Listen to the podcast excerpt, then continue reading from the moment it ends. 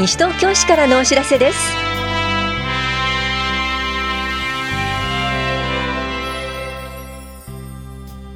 今日は平成31年度の主要な取り組み。分譲マンション単身アドバイザー派遣などについてお知らせします。インタビュールームお話は西東京市スポーツ振興課の本谷美香さんと西東京市スポーツセンターの道面木亮介さん。村井良吉さん。テーマはオランダ連携プロジェクトパラスポチャレンジ2019です。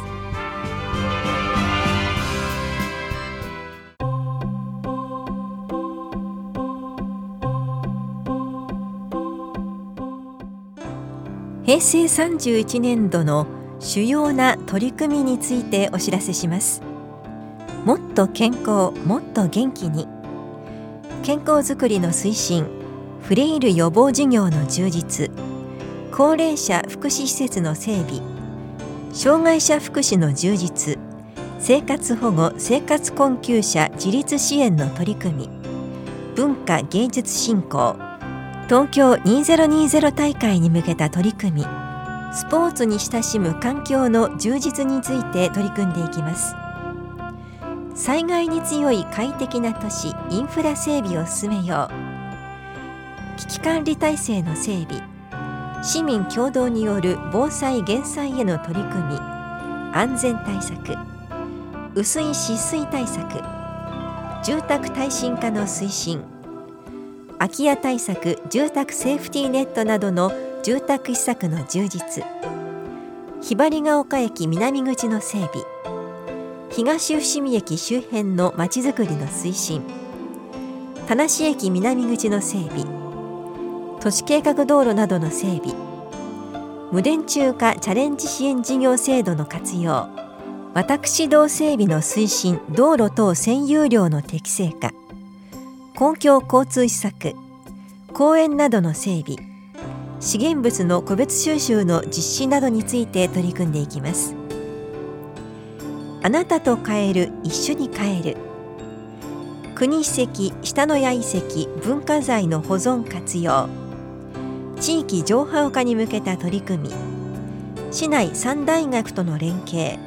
地域コミュニティの再構築。市民共同の推進。産業振興企業創業支援。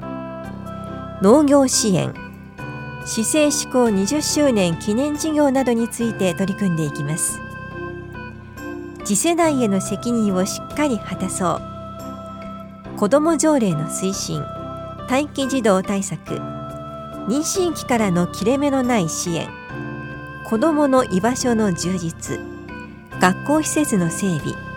学校体育館への空調設備の設置。学校環境の充実。小中一貫教育。中央図書館田無公民館の耐震対応など。証明発行サービス。2019年10月消費税率の引き上げの対応。投票率向上に向けた取り組み。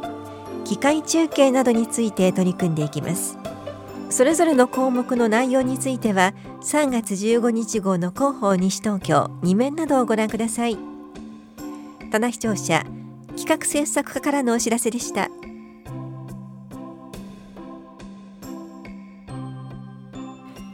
分譲マンション耐震アドバイザー派遣のお知らせです。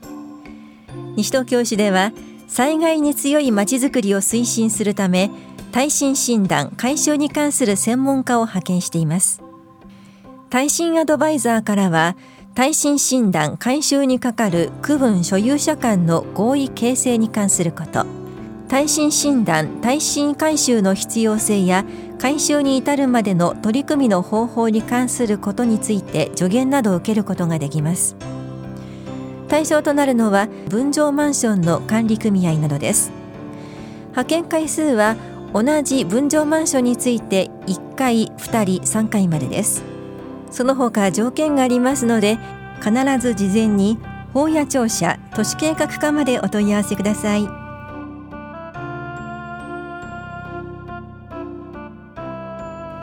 障害者サポーター募集のお知らせです。障害のある人が困っている時にちょっとした手助けを行う障害者サポーターについて学びませんか？障害者サポーター養成講座が3月23日土曜日午後3時から4時まで田無公民館で行われます。講座ではヘルプカードヘルプマークはなどについて学びます。皆さんのちょっとした手助けが誰かの安心につながることを知ってください。受講ご希望の方は前の日までに電話でお申し込みください。参加者にはサポーターの証であるサポートバンダナとキーホルダーを差し上げます。お問い合わせは社会福祉法人桜の園カノンまでどうぞ。障害福祉課からのお知らせでした。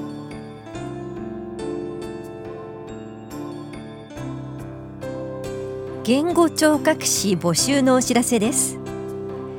これは障害のある幼児の言語検査と言語相談を行うもので勤務は子どもの発達センターひいらぎで4月から来年3月までの間で30回程度です。募集しているのは言語聴覚士1人です。応募の方は3月22日までに履歴書と視覚証の写しを子どもの発達センターひいらぎへ郵送または持参してください。詳しくは子どもの発達センターひいらぎまでお問い合わせください。インタビュールーム。お話は西東京市スポーツ振興課元谷美香さん。西東京市スポーツセンター館長道面木亮介さん副館長村井良吉さんテーマはオランダ連携プロジェクトパラスポチャレンジ2019担当は近藤直子です。3月21日木曜日の祝日、南町スポーツ文化交流センターキラットでオランダ連携プロジェクトパラスポチャレンジ2019が開催されます。どんなイベントか、スポーツ振興課元谷美香さんに伺っていきます。はい。このイベントは、西東京市がオランダオリンピック委員会スポーツ連合と連携して取り組んでいるゲームチェンジャープロジェクトパラスポーツで社会を変えるの一環で行うイベントで、パラスポーツの体験やパラアスリートとの交流を通して、パラスポーツの普及啓発、障害や障害者への理解を促進することを目的としています。これまでもパラスポーツに触れることのできるイベントは開催されてますよね。はい、ゲームチェンジャープロジェクトが始まってから何回かパラスポーツの体験イベントを開催しています。平成29年12月にはウィルチェアラグビーの体験交流イベントを行い、小学生を中心に約100人の方が車椅子に乗ったり、ラグビーのタックルの衝撃を経験しました。最近では2月にオランダから車椅子バスケットボールの選手2名にお越しいただきましたので、小学生から大人まで車椅子バスケットボールを通して選手との交流を図りました。参加者の方々は体の一部が不自由でありながらもスポーツを楽しみ、一流の技術を持っているパラアスリートの姿に驚いています。また交流をすることで障害のある人もない人も一緒にスポーツを楽しむことができることを実感している方が多くいらっしゃいました。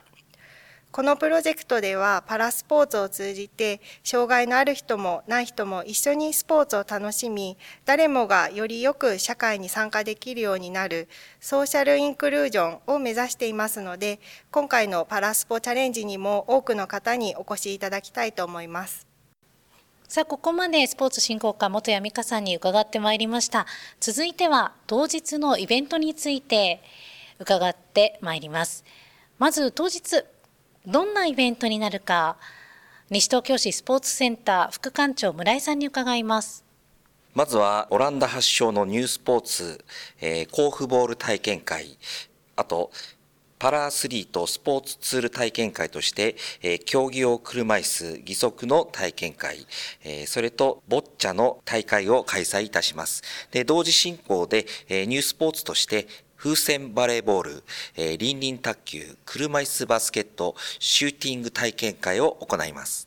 えー、様々なスポーツ体験ができるということですけれども当日はこのイベントトークショーの開催もあるということでこちらは館長の道明さんにお話を伺っていきますはい当日のトークショーなんですけれども車椅子マラソンアテネ、ロンドン日本代表選手である花岡信和選手にお越しいただきまして、えー、パラアスリートのトークショーを開催していただきます。で、トークショーの内容なんですけれども、なぜ車椅子マラソンという競技を選んだのかなど、パラリンピックの2020に向けた、えー、見どころなどを車椅子マラソンの代表選手からの目線でご紹介いただいて、えー、トークショーを楽しく盛り上げていただければと思います。改めて当日の詳細について伺っていきます。村井さん当日日時会場など教えてください。はい、開催日時が3月21日木曜日の祝日、場所が南町スポーツ文化交流センターキラ、甲府ボール体験会が11時から、パラアスリートトークショーが13時30分から、パラアスリートツール体験会が12時30分から、ボッチャキラットオープンが15時から開催いたします。えー、申し込みは必要ありません。当日時間までにお越しください。ボッチャオープン大会につきましては、9時より、えー、受付または電話での受付が可能となります。当日は、えー、室内脇をお持ちください。問い合わせの方は、南町スポーツ文化交流センターキラット042-451-0555となっております。西東京市のホームページにも掲載しておりますので、そちらもご覧ください。最後に市民の皆さんへ一言、道面記さんよりお願いします。えー、このイベントは幅広い年代の方が一堂に楽しんでいただける大変大きなイベントになっております。ご家族やご友人の方、皆さんで楽しんでいただければと思います。もちろんお一人での参加も OK ですので、西東京市のスタッフ一同盛り上げて皆さんと一緒に当日楽しんでいきたいと思っております。とっても楽しいイベントになっておりますので、ぜひご参加いただければと思います。インタビュールーム、テーマはオランダ連携プロジェクトパラスポチャレンジ2019お話は西東京市スポーツ振興課元谷美香さん、西東京市スポーツセンター館長道面木亮介さん、副館長村井良吉さんでした。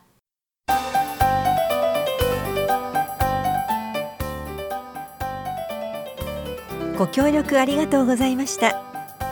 都市鉱山から作るみんなのメダルプロジェクト回収受付終了のお知らせです。東京2020オリンピック・パラリンピック大会で使用するメダルの原材料である携帯小型電子機器9品目の回収受付が3月31日をもって終了します回収実績については4月の司法市のホームページに掲載しますゴミ減量推進課からのお知らせでした。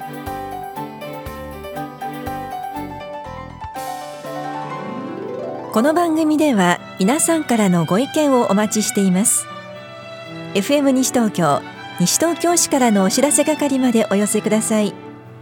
またお知らせについての詳しい内容は広報西東京や西東京市ウェブをご覧いただくか西東京市役所までお問い合わせください。電話番号は042-464-1311 042 464-1311番です。以上西東京市からのお知らせ亀井さゆりでした。